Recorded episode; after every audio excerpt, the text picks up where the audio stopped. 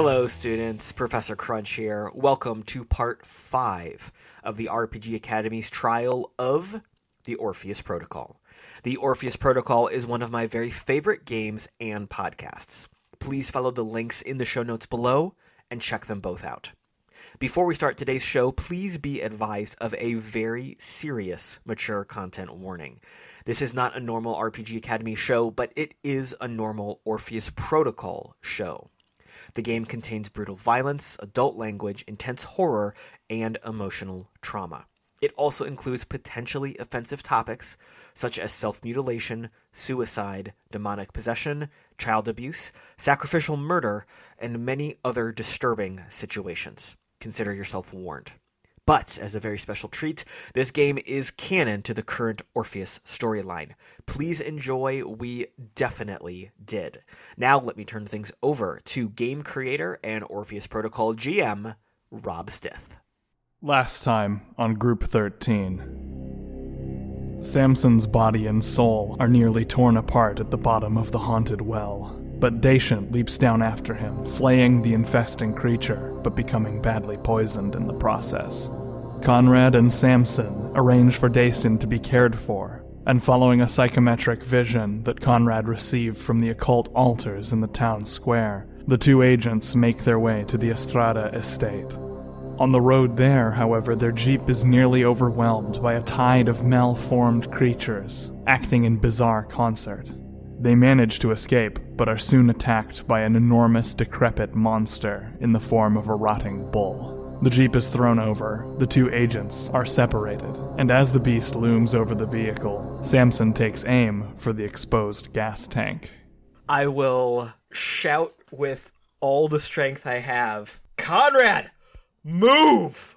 And called shot to the gas tank. I have a rank 2 in firearms, calling shot for no penalties, and I will unload into the gas tank. Alright, roll an attack. I will do that thing. Come on, dice. Oh god, a plus 2! Ah, giving me a 5 with my ranged attack. Okay. Both your shots slam home in the gas tank and roll luck. Oh Jesus. And that is both an explicative and a prayer. Plus one! Oh, sweet Jesus, it worked. Plus one on the die. The second bullet manages to strike a spark on the somewhat rusted gas tank. And the thing goes up in a vast column of dirty smoke and roaring fire. Too proud tonight. You see the huge decayed bull overwashed with flames and smoke, and you hear a piteous, tortured scream as though on vocal cords that have dried down almost to gut string. And you see the creature kicking and flailing wildly. I mean, it, you're reminded of a rodeo just by the body language, but then you see the thing rise up onto its hind legs, and you realize that it's not a bull, it's an enormous minotaur. It's trying to beat the flames off of itself, and it fails. It continues to burn. It crumples to its knees, and its attempts to roll and slap at itself slow and slow and slow and stop and you actually hear in the scream when the desiccated vocal cords snap under the pressure of being tightened more and more by the heat. So, Conrad, how about you make me an athletics check with dexterity? Because Oh, yeah, there's I a can- huge explosion just right next to you. Good thing I got out of the damn Jeep. I want to say that Samson would not have shot the Jeep if you were in it. Probably. All right, so that's minus three on the Oh, die. Jesus. That's three ones. Oh shit. Athletics is at a two, so I could spend three physical, make it a three. Mm-hmm. Yeah, I'm gonna do that. All right. Do it. Do it. You take five damage from the concussion and the searing heat that washes over your back. And I would like you to roll luck to see if you are on fire or not. Mm. Okay, that's a little bit better. Two on the die. You are not. You may spend strain physical strain to reduce the damage if you wish. I'm going to spend three Okay. so that I only so that my lightly wounded only has two boxes full. Well, that was a bit reckless, but on the upside, you more or less skipped a boss fight. The thing is now just a bonfire. A bonfire that smells like burning trash. I think Conrad is just happy enough to not be dead at the hands of that thing. And it did have That I- hands. Yes, that I'm not really all that miffed about getting blown to the side from the concussion of that Jeep. I'm just gonna kind of walk over to Samson and just kind of pat him on the back while like leaning over. And then I say, let's move on. So Samson is definitely coughing from the smoke and he's still trying to right himself from the impact of being thrown from the vehicle. And he'll just agree wordlessly and they'll keep heading off towards their destination. it's a tiring walk to the Estrada estate. The Jeep is not going to be uh, usable. And when you reach the large manor style house, you see that there are no lights on. You have no light other than what flashlights you had insight to bring with you. And you see at the burst open outdoor entrance to a cellar, there is a deeply gouged trail in the dirt, as though many, many small clawed hands and feet had scrabbled through the dirt there. And there is an overwhelming stench, kind of an unwashed, almost body odor smell, and thick trails of slime coming up out of the cellar, as though the things that came up out of there were trailing it. And other than that, from a cursory and careful look around the outskirts of the property, nothing else seems out of place except for the complete lack of people or movement. Well, do we try the house or the basement? I personally don't feel like venturing into either, but suppose we try this basement. It appears to have the most traffic. All right. God be with us. Let's go. Who's going first? Oh man, Oh, Samson's gonna go really first. need a werewolf, Samson's gonna go first. and I'm gonna have no issue with that. We would get to the the stairs, and there'd be that pause where we both look at each other, Mm-hmm. and Samson takes a breath, squares his shoulders, but they drop in dejection, and he pistol uh, in front of him, kind of that uh, what you'd think of in a, a movie or a procedural drama where the cops go in to clear the room, soldier training. He's going downstairs like that, flashlight in one hand pointed forward, pistol over the other braced. The cellar has had all of the wine racks and other small bits of furniture stacked against one wall, and much of the rest of the cellar is filled with fold after fold after fold of pallid, rubbery flesh. You can't even make sense of what you're looking at for the moment. The smell is very, very strong and unthinkably unpleasant down here. And you realize that what you're looking at is the aftermath of a pregnancy that filled the room. You believe that you have located what remains of the mother of that brood of creatures that attacked you on the road. And you can see in this flesh that it still has a pulse. Roll against horror, Samson. I, I don't I don't have words right now. Well, plus one on the die. That's gonna give me a four based off of cognition. You know what? I do have some mental strain. Uh, I want to spend two on a six. Okay, good choice. That saves you a lot. You are still taking six points of sanity damage, however. I may recommend, or at least remind you, that if you're in real bad shape and you don't want to take that much sanity damage, you can embrace your darkest self and give in to the humanity estranging effects of your character archetype to lose 10 humanity and reduce the incoming sanity damage by 5. So how much sanity damage is coming at me? 6. So it'd actually be four, but I still can't take that, and I have no spiritual strain. So, yup, let's embrace the darkness. What is the darkness of, of being my true faith? Yes, interestingly for you, it is more like embracing the light. You experience over minutes or hours an erosion of your sense of self. You just become less anchored to the concept of your own benefit and become more instinctually eager to serve and assist others, even at great cost to yourself. You are relaxing into the mindset of what might be called a natural martyr. Yeah, that's fair. You imagine you can hear the heartbeat all around the cellar. And when you sort of step back in revulsion, your heel slips on a flap of distended skin and you feel the quivering set in like a shockwave of motion through a spider's web. And this mass of exploded flesh begins to animate all over the room, and you see it rising up to engulf you.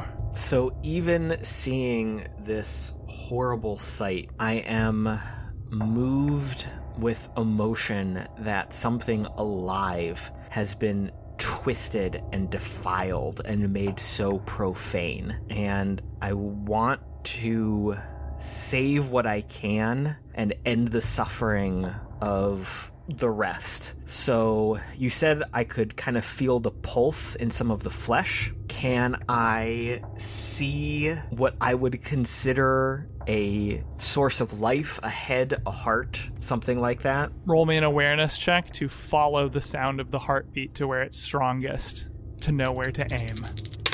Ugh, negative one on the die, but that still puts me at a five. You think you know where the center is. You have just a moment before this overtaking labial tidal wave crushes you. What do you do?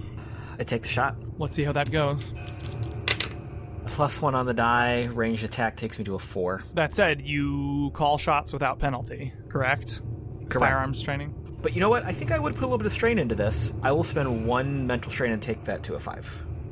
For the second time tonight, your bullets strike true, and the life goes out of this thing.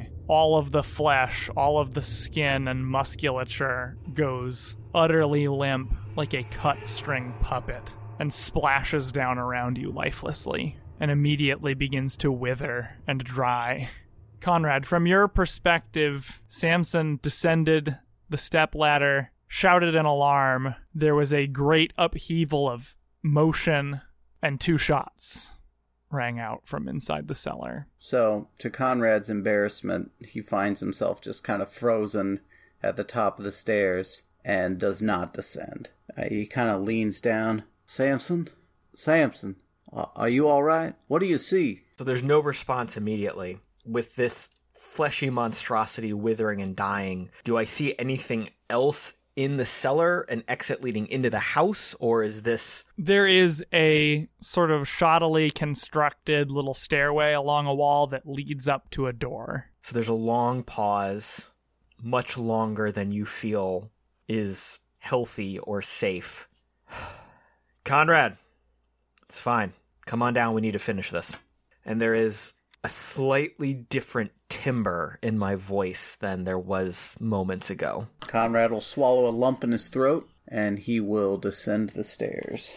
Right. Roll a significantly reduced horror check as you see just the aftermath, the vague evidence of what must have been something much worse moments ago. All right, so that's a six. Go ahead and take three sanity, which you can prevent. I will do that. So as you come down and see this, Samson is just standing almost casually in the middle of this. And he is fully upright, his shoulders are squared. You look at him, and there's almost a calmness about him, but a little bit of a manic edge too. And he he just looks like someone who is focused on the task and accepting of whatever fate befalls him. So you get down next to him. He still has his gun in his right hand. He clasps you with his left, puts it on your shoulder.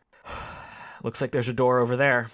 As uh as it says, the God of my rock, in him will I trust. He is my shield, the horn of my salvation. I think we can finish this. think Let's you're go. right. I think we're in too deep. And I will head directly for the stairways. You find that the door is unlocked. Whoever was here wasn't expecting people to survive any of what you two just survived. I open this door. It's unlocked. Is it leading straight into the house?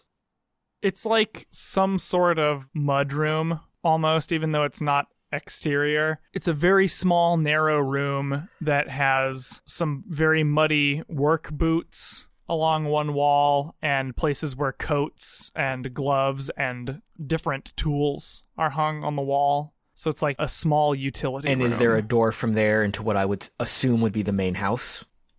correct? So I'm going to cross this mudroom in a couple steps. Not kick open the door, but open it with purpose and strength.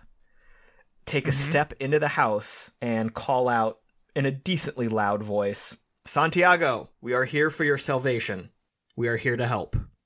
you hear a fast and vague echo. The house is big and it feels pretty empty. You see there's bread rotting on the counters. No lights are on.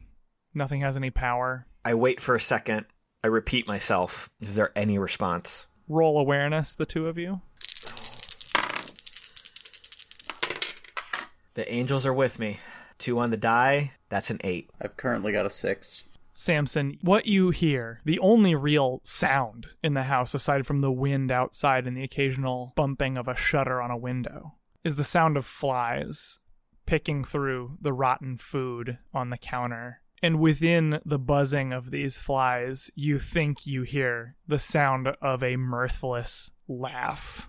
So, Conrad, if you are looking at Samson, he actually has his head cocked to the side. His eyes are almost closed. And you see his mouth moving very rapidly, almost like he's talking to himself, but really he's just praying. He's praying for guidance and asking for wisdom. And then his head spins and seems to lock in on something. And I'm going to go straight towards the sound. the flies disperse as you come near, and the sense of visitation of the place being inhabited departs. So I will pause and then call out again Spirit, this is not the time to play games. It ends tonight, and I am getting impatient. You hear the creak of a wooden door swinging slowly open upstairs. I will turn and move with all speed up the stairs towards the sound. I'm not even paying attention to Conrad right now. I'm just, I'm moving. If he's behind me, he's behind me. And Conrad's kind of protesting, but he's following. Essentially, he's fearful for Samson just running into things. You enter Santiago Estrada's study, where your flashlight beam plays over the scene of his suicide.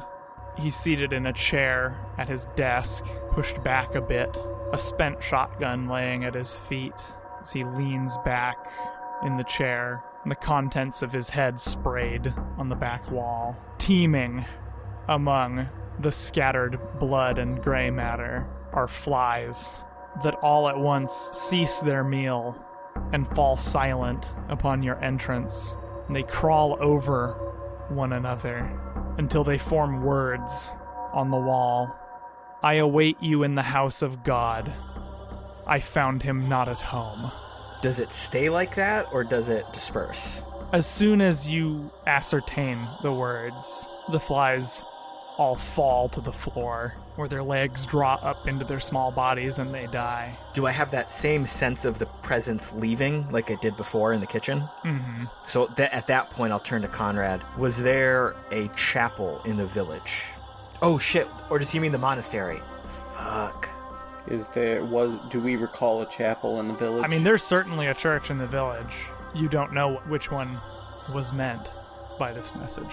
I'm gonna grab my phone and call Brother Simon. There's no answer. And that's very out of character for him. Generally, Do I have any other phone numbers uh, in the monastery? Like any other people? Any other contacts? no. I mean, they, it's it's very luddite. okay. So he. All right. Samson, what is wrong? What did you see? This is the end. The spirit that we've been chasing, the spirit that started this a year ago, it is here, and it just told me it is waiting for us in the house of God. Now, that's either a chapel here in the village or our home. And since Brother Simon did not answer his phone, I fear the latter. I think I would have to agree. If this spirit is playing with us, toying with us, where else would he go? It brought us here to try to kill us and to show us the depths of its evil. We have bested it. It would return to our home to strike at our weakness. This poor man here, Santiago, he he fell prey to it, like we all do. And I will turn to Santiago's corpse, assuming my holy water and oil did not get knocked out of my pocket in the car crash. I will anoint his body and perform the last rites. Then turn to Conrad. We're going back to the village. We're checking on our friend, and if they have a vehicle, we are taking it and returning home. There may be a vehicle here on the estate, or a horse or something. We need to check first. I'll clap my hand to his shoulder. Well thought, friend. With the grace of God, we will find that vehicle. Let's go. Taking a step back, as you administer the last rites and probably, you know, lay the body on the floor in a more dignified position, or as dignified as one can be with not much above the jaw, you both notice that the complex arcane charts and formulae over which Conrad saw Estrada laboring in his vision are still scattered across the desk. Hmm. Can I try to inspect them briefly? Sure, give me a uh, knowledge eldritch is what this is. Oh, damn. I have occult. This is deeper than what simple occultism can explain. So I will look at them and realize that I have no idea what they mean. I'll turn to Conrad. Friend, we must make haste, but perhaps our haste can be pointed in the proper direction? Do you think that maybe your spirit friends could give us some guidance into what was truly being done here? So Conrad will look at the paperwork on the table. He'll swallow heavily. Samson, if I were to let a spirit with knowledge like this inhabit my form, there's no telling what it might do to me. This is this is some deep stuff. Perhaps well, I wonder if I could reach out for our friend here. See if he's still hanging about. Any risk is worth it at this point. To speak with Estrada directly would take at least an hour, perhaps three. However, he wrote these charts out by hand. You saw that happening. If you try to read the history of these papers, you might see what they were for and gain impressions indirectly instead of directly from the dead. And that would take you mere moments as opposed to hours. The way it'll play out is Conrad is terrified about the idea of allowing a spirit into him that would know more about these types, something that goes this deep into evil. So instead, he'll take the risk with psychometry and see if he can read something more directly on them. In your mind's eye, you are subjected to the offerings that were made of Estrada's family, the rites and rituals that opened a door and called what was on the other side through, and above all else, eclipsing these other horrors, the truth of a name, a dark and ancient name, the true name of the demon that a year ago took possession of the young girl Jasmine, and after this came to corrupt even the monsters that came from parts unknown.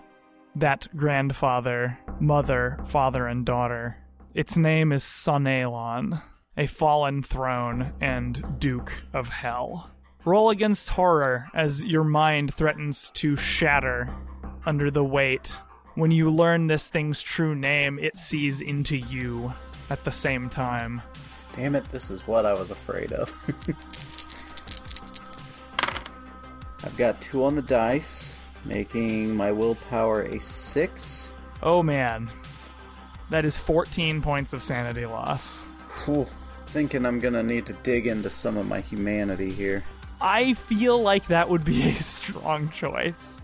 So you're going to go ahead and pay 10 humanity to reduce the damage incoming by 5, bringing it down to 9. Yes. And how much strain do you spend preventing damage out of that 9? I'll spend four. Okay, so you take only 1 point of damage, but between the shock and the dissociation that you experience in trying to shield your mind from this assault, the fortress, the bulwark of safety and of security in yourself that you have built to protect you when dealing directly with the spirits of the dead, develops a number of vulnerabilities, cracks in the walls, so to speak. And you can feel the anguish, shame, and regret of Santiago Estrada pressing at the periphery of your mind as his personality threatens to overwrite parts of your own. You need to get out of here, hmm. is what you immediately realize. With this kind of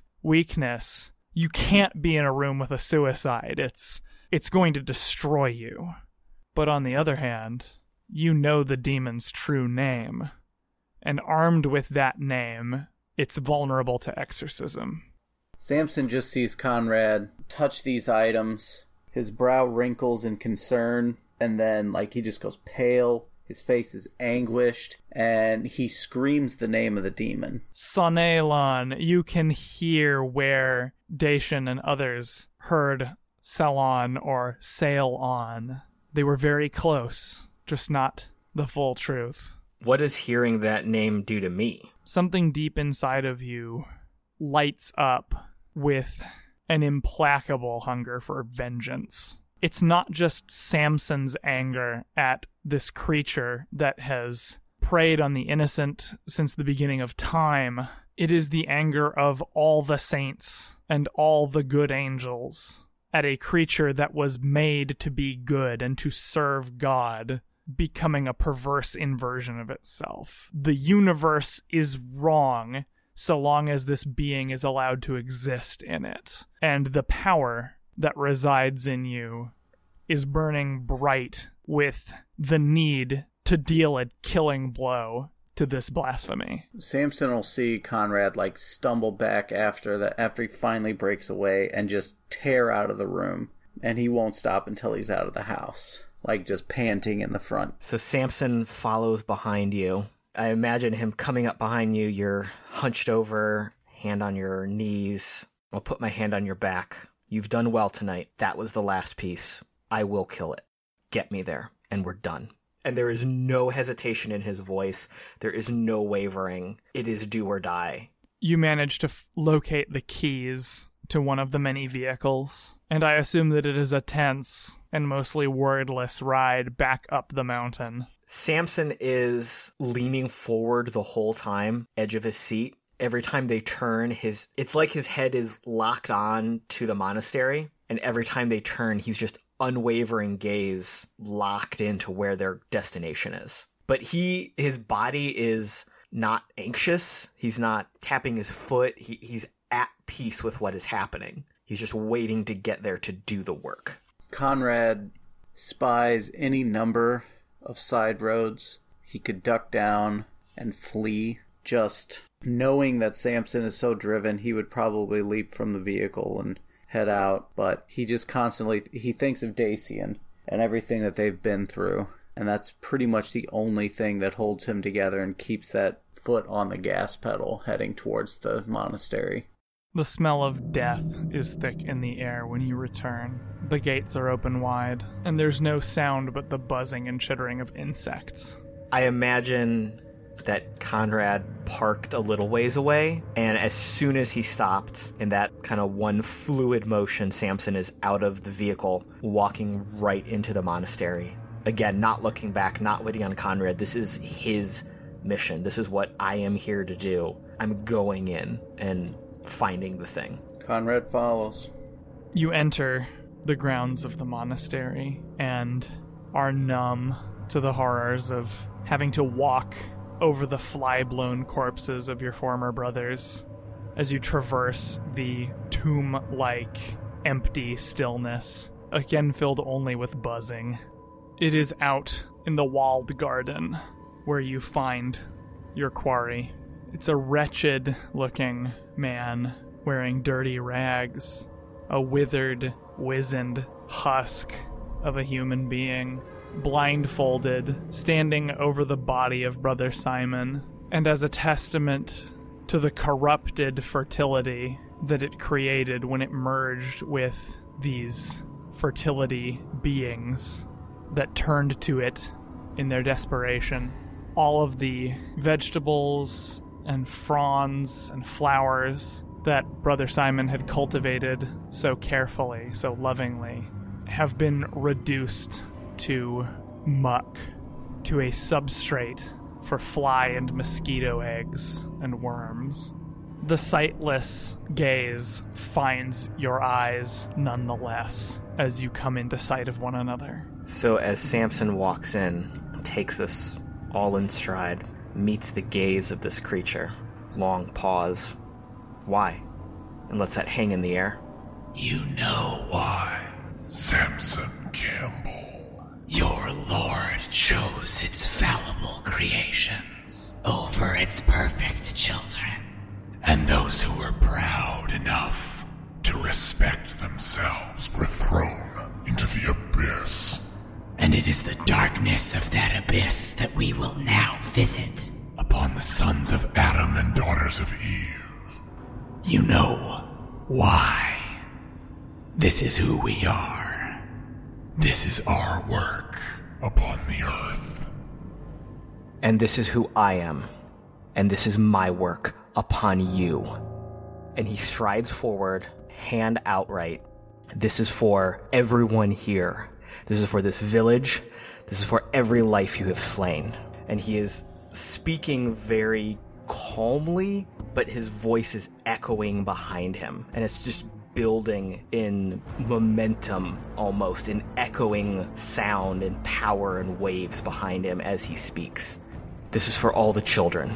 This is for a year of suffering. This is for everything that has brought me to this point. Go home. And I will begin a full exorcism. Conrad, you feel suddenly as you stand in this doorway, watching almost powerless. It's like you're watching a scene unfold that has already happened as Samson strides out to meet his foe. It's like you feel completely alone despite these other two being there. But as suddenly as that impression washes over you, you feel a presence at your side, and you are almost unsurprised to see the shade of Brother Simon standing beside you with a look of sad determination on his face. Brother Simon, I do believe that our friend Samson might need a little help. I'm out of my depth here, but I've been known to call upon a friend once in a while. Will you be that friend to me now? The spirit places its hand gently on your shoulder. Its touch is cold, but Brother Simon nods to you, makes the sign of the cross with his free hand, and rushes into you as a wave of spiritual power and certainty. And you hear inside of your mind, I thank you, Conrad, for helping me to fight this one last battle for our Lord and for the memory of those who have been lost. And you realize you can feel the strength in your limbs, that you are certain that you could reach out and grasp the soul of this creature, that all of its masks and possessions and illusions and tricks will not defend it, will not protect it in the slightest against you. And you know that you can reach into all those shadows and deceptions and pull out the fragile core of magic and will and malice that anchors this being to our reality. And with it thus exposed, you have every faith that your friend can be the hammer that smashes it to pieces. So I would like the two of you to make your checks, to throw yourselves spiritually into a direct contest of wills with a being older than time whose hatred encompasses the world and everything in it.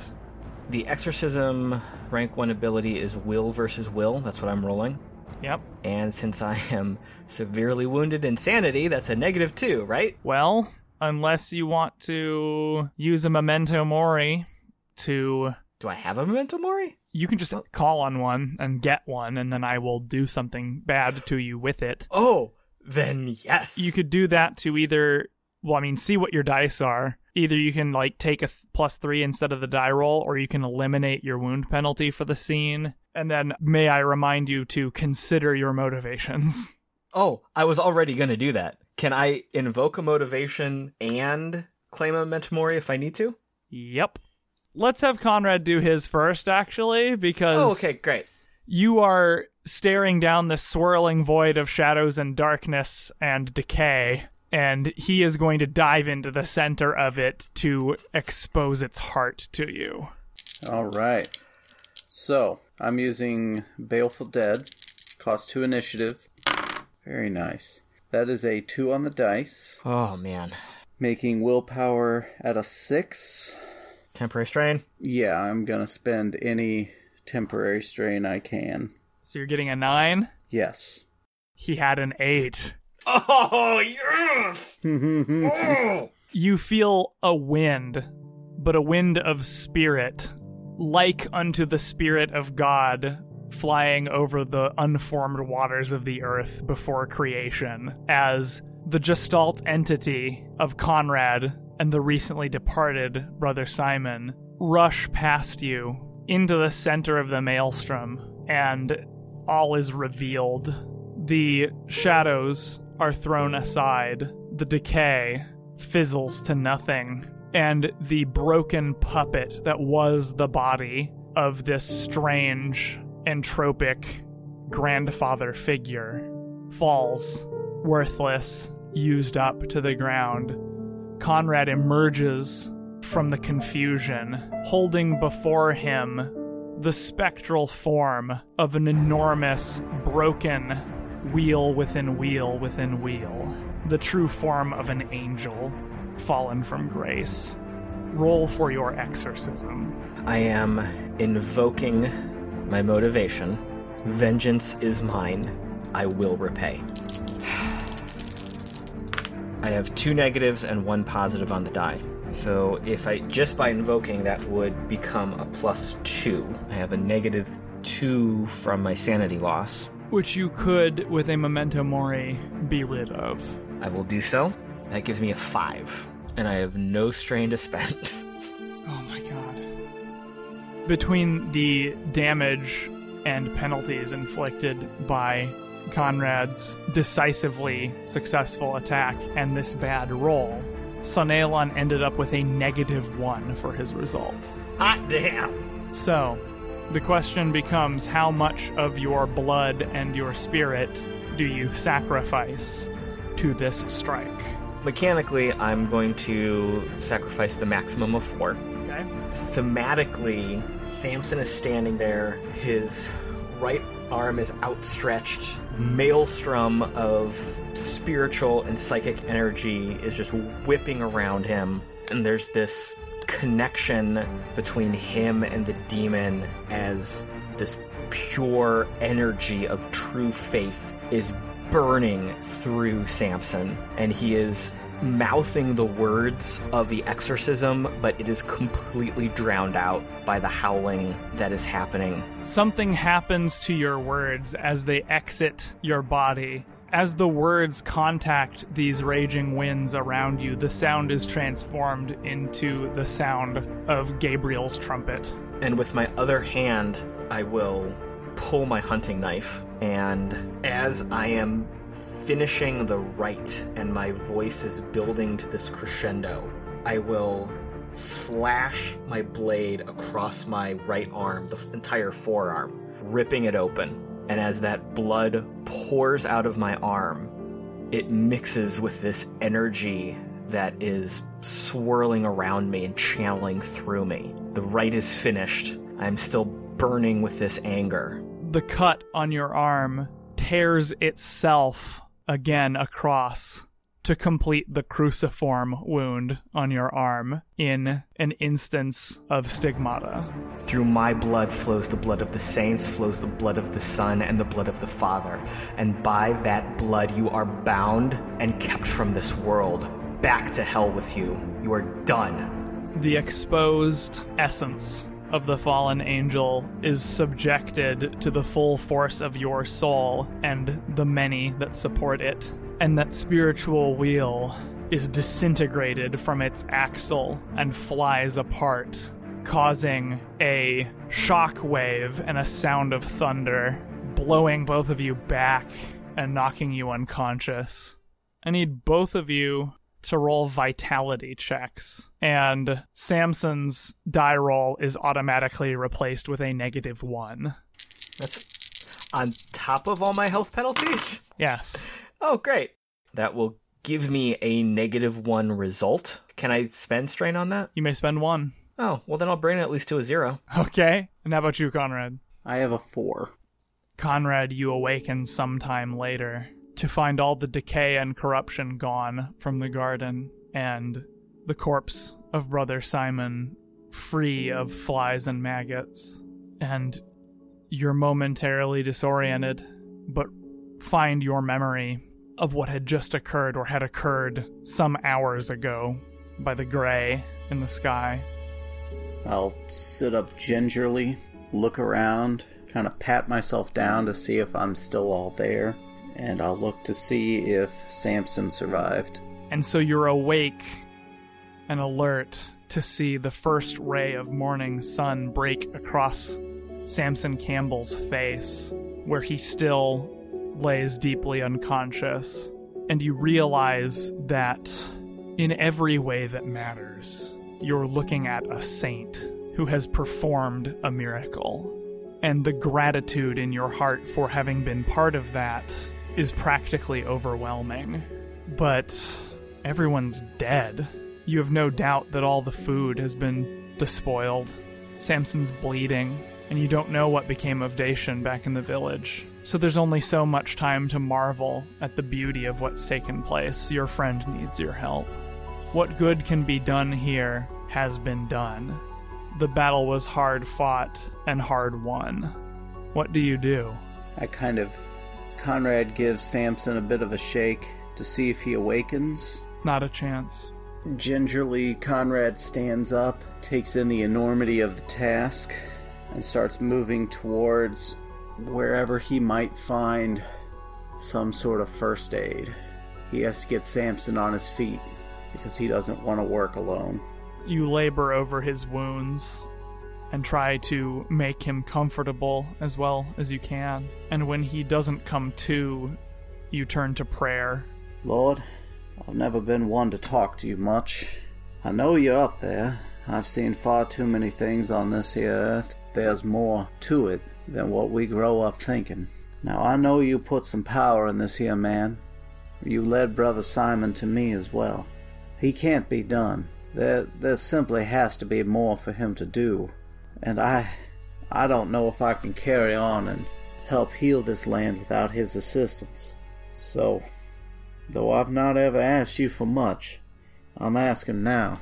Bring Samson back to me as fast like as you can see yourself fit doing, because I'm gonna need his help. And with the closing of that prayer, you come to the realization, Conrad, that the reason that the dead can be spoken with, the reason that they are often able to be found in the places they lived, the places they loved, the places they died, is because they do have a desire, as Brother Simon did, to complete the tasks that they couldn't in life. It was not ever the contradiction to your faith that you feared. It is a mercy. It is a glory that the righteous dead are offered, are given this last consolation and this sense of peace and closure by completing a great task before their departure. And you realize that you are someone who can help them achieve that.